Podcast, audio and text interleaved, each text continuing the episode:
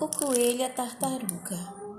Um dos gêneros mais apreciados da literatura oral mundial é o da disputa de velocidade entre bichos ou gente. Pode-se dizer que a coisa vem desde as cavernas, não havendo parte alguma do mundo onde não se conte alguma variante da fábula que, também no Brasil, conheceu mais de uma versão. Disse, pois, que o coelho, sem ter mais coisa para fazer, decidiu desafiar alguém para uma corrida.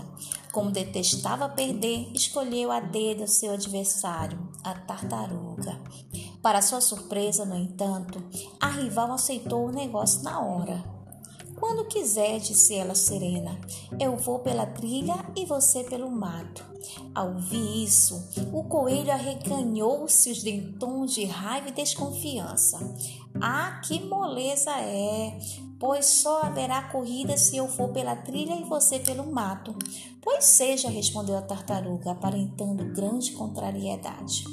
O coelho sorriu diante de sua primeira vitória, mas por via das dúvidas decidiu comer uma porção extra de cenoura antes da competição. Na manhã seguinte, quando chegou ao local do encontro, a tartaruga já o aguardava. Pensei que não vinha mais, disse ela, dando um bocejo. O coelho então foi postar-se na trilha de chão batido, enquanto a tartaruga meteu-se no mato. Já! gritou desafiante. O coelho correu como um raio pela trilha, levantando-se um pote furacão. Quando já estava mais da metade do percurso, olhou para o lado e gritou para ela. Dentro da mata. E aí, moleirona, onde está? Uma voz da tartaruga muito adiante dele respondeu: Se apresse, dentuço, mais um pouco e cruzo a linha.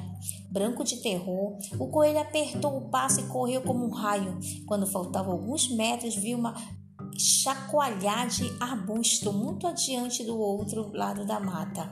Andou comendo cenoura de mais gorducho, disse outra, a mesma voz fanhosa.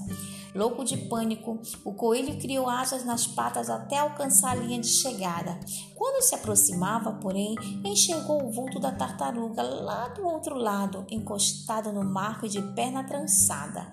Derrotado e humilhado, só restou ao coelho abandonar a floresta para nunca mais aparecer.